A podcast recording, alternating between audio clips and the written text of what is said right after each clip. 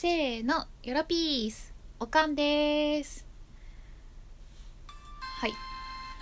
おかんの一人配信もなんと金曜日まで来て、残すところいちにちとなりました。ここまでお付き合いいただいている方、どうもありがとうございます。はい、ということで、まあ、今日何についてお話ししようかななんていうふうに考えていたんですけれども、今日お話しする内容は、えー、私の最近こうハマっている漫画についてお教えしたいお教えしたいってちょっと偉そうだなお伝えしたいなと思っております。はい、えーとですね漫画のタイトルはサプリという漫画です。はい、皆さんこの漫画知ってますかね。あの岡崎まりさんという方があの書いている漫画でして、えー、どんな漫画かというと、えー、なんて言うんでしょう、えー、言葉が出ない環境じゃないなえーとテーマになってる、えー、環境やばいグダグダすぎる。ちょっとすぐ行きますね。あの広告代理店で働く一人の若い女性をあの主人公にしたお話なんですけれども、まあ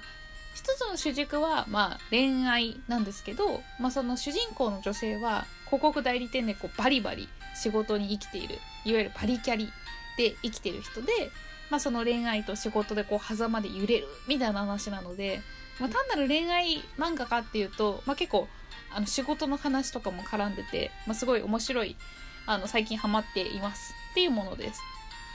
で、あのーまあ、この漫画の面白いところ、まあ、何かななんていうふうに考えたんですけど、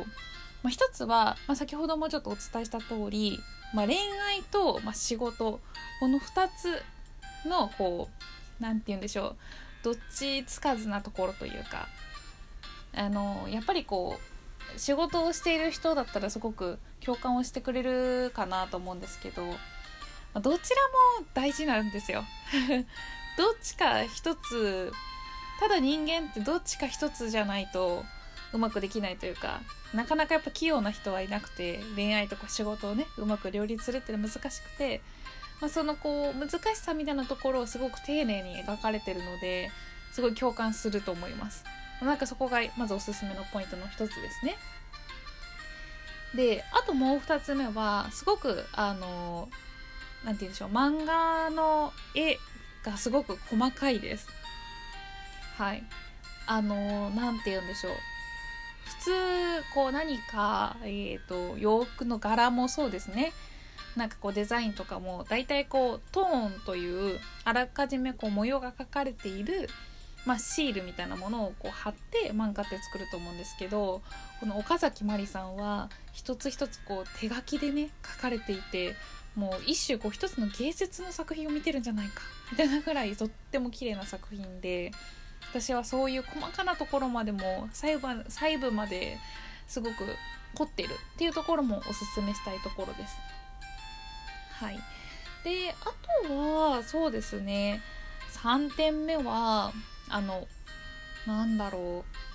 う、まあ、実はこう岡崎さんというその漫画家の方もすごくいいポイントで、えーと、実はこの岡崎まりさんもあの実は出身は広告代理店なんですよ。はい、すごいですよね。もともとそのあの美大を出てて、確か多摩美かな多摩美術大学を出て、そこから博報堂に入ってるんですよ。もうかっこいいですよね。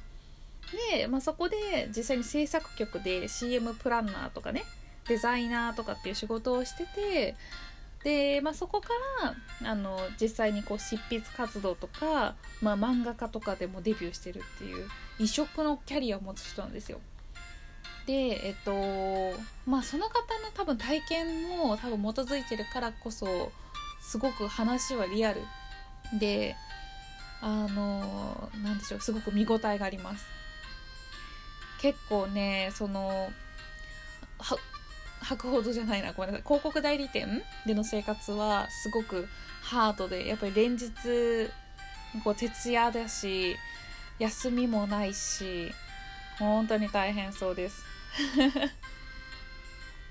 こんな中で女性でやっていくって相当なタフさというか、うーん、覚悟がないとできないだろうなって思いながら読んでます。でもなんかそこまでの忙しさがなかったとしても、やっぱりこうね、なかなか恋愛って一筋縄ではいかないっていうところがすごくあの細かく書かれてるので、なんかこう恋愛漫画とか気になる人はぜひ読んでほしいななんて思います。はい。まあ、なので最近最後にまあちょっとまとめに入りますと、まあ、そのサプリで読んであの心に響いた言葉があったのが、まあその努力で評価されるのは義務教育までです。実際にあの社会人として求められるのは結果っていう言葉を聞いたときにズンときました。いや確かに